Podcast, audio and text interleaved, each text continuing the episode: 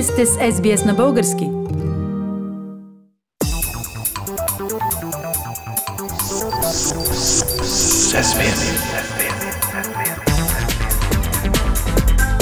Акценти на седмицата.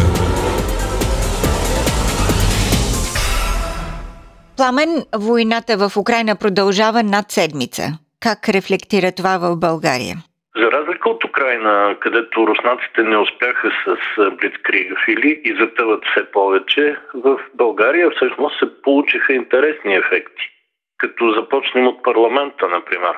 Успя ли парламентът да приеме обща декларация, която осъжда руската агресия? Най-после успя, но и това е пак с оговорки. Когато Кремъл призна Донецк и Луганск за независими, четири партии излязоха с две отделни декларации – а Българската социалистическа партия и партия Възраждане отказаха на общ документ. Но след мащабната руска атака стана срамно официална България да мълчи. Така че след цял ден зад колисни разговори беше изработено нещо като прилична позиция. Но БСП и Възраждане поискаха да се гласува не цялата декларация, текст по текст – и не подкрепиха някои пасажи, в които се споменава думата война или се споменават санкции за Русия. С други думи, има обща декларация, но тя не е чак толкова обща, така ли? Да, това е поредното доказателство, че част от е, българския политически елит е като зомбиран и подкрепя всичко руско, независимо колко то противоречи на българския национален интерес, например. Но нали все пак правителството като цяло не се плъзна по тази плоскост? Почти се плъзна.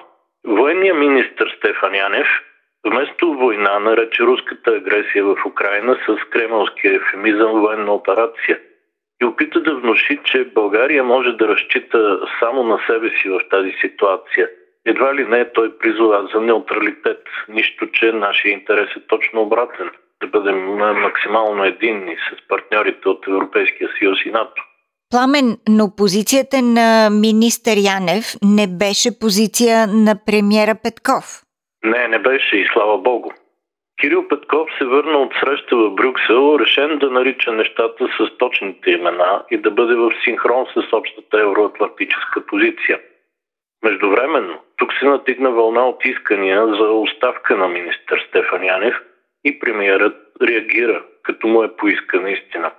Петков каза, че не може българския военен министр да се държи не като натовски военен министр и че той няма да позволи някой през главата му да определя политиката на България. И да, оставката на Янев беше поискана, но не беше получена безпроблемно. Защо? Какво се случи?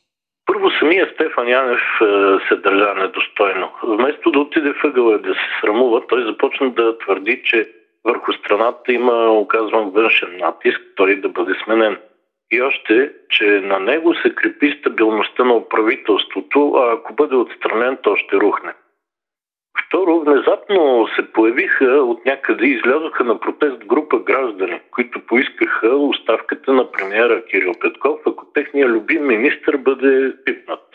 И трето, президента Румен Радев, всеизвестен патрон на Янев, опита да го защити, макар с половиността.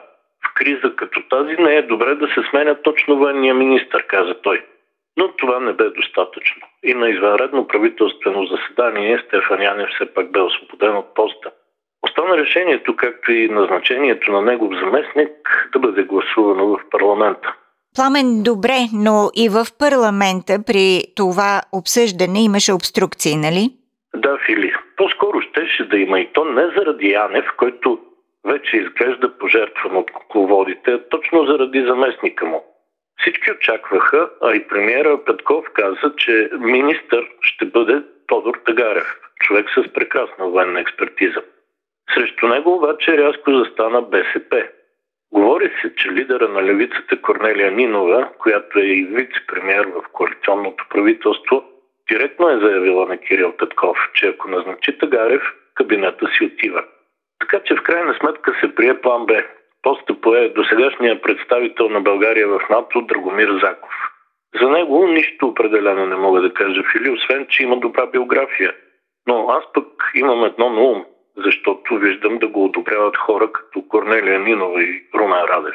Пламена, как се държи самия президент Румен Радев в тази ситуация? С избухването на войната в Украина, Радев очевидно пусна Стефан Янев напред да работи в руска полза, а само опита да заеме нещо като правилна позиция. Разбира се, след оставката той напълно изостави своя човек и каза, че Янев го е разочаровал. Не е сигурно, че е точно така.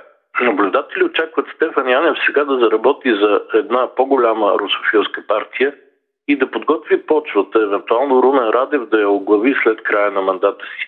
Но това са само хипотези.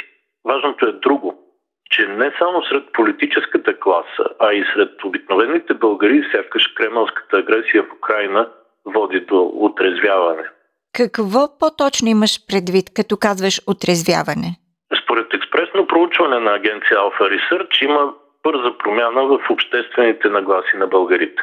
Ако през последните три години между 55 и 58% от тях симпатизират на Путин, то сега, само за няколко дни от началото на войната, те падат до 32. Отчетлива е и обратната тенденция. До сега 20 на 100 от хората не са харесвали Путин, сега този процент скача на 48. Тенденцията се потвърждава и от другите въпроси. Голямо е одобрението на българите за украинския президент Зеленски, както и за общите действия на Европейския съюз и НАТО за въздържане на руската агресия. В този смисъл разбираема е и подкрепата от 55%, която премиера Кирил Петков получава за решението си да освободи военния министр Стефан Янев. Ето защо иллюструва ми се, че България и самото българско общество през последните седмици изживяват нещо като катарзис. Да видим обаче доколко ще е трайна тази тенденция и какъв ще бъде ефект от нея в реалната политика от тук нататък. Пламен Насенов. Политически акценти на една тревожна седмица.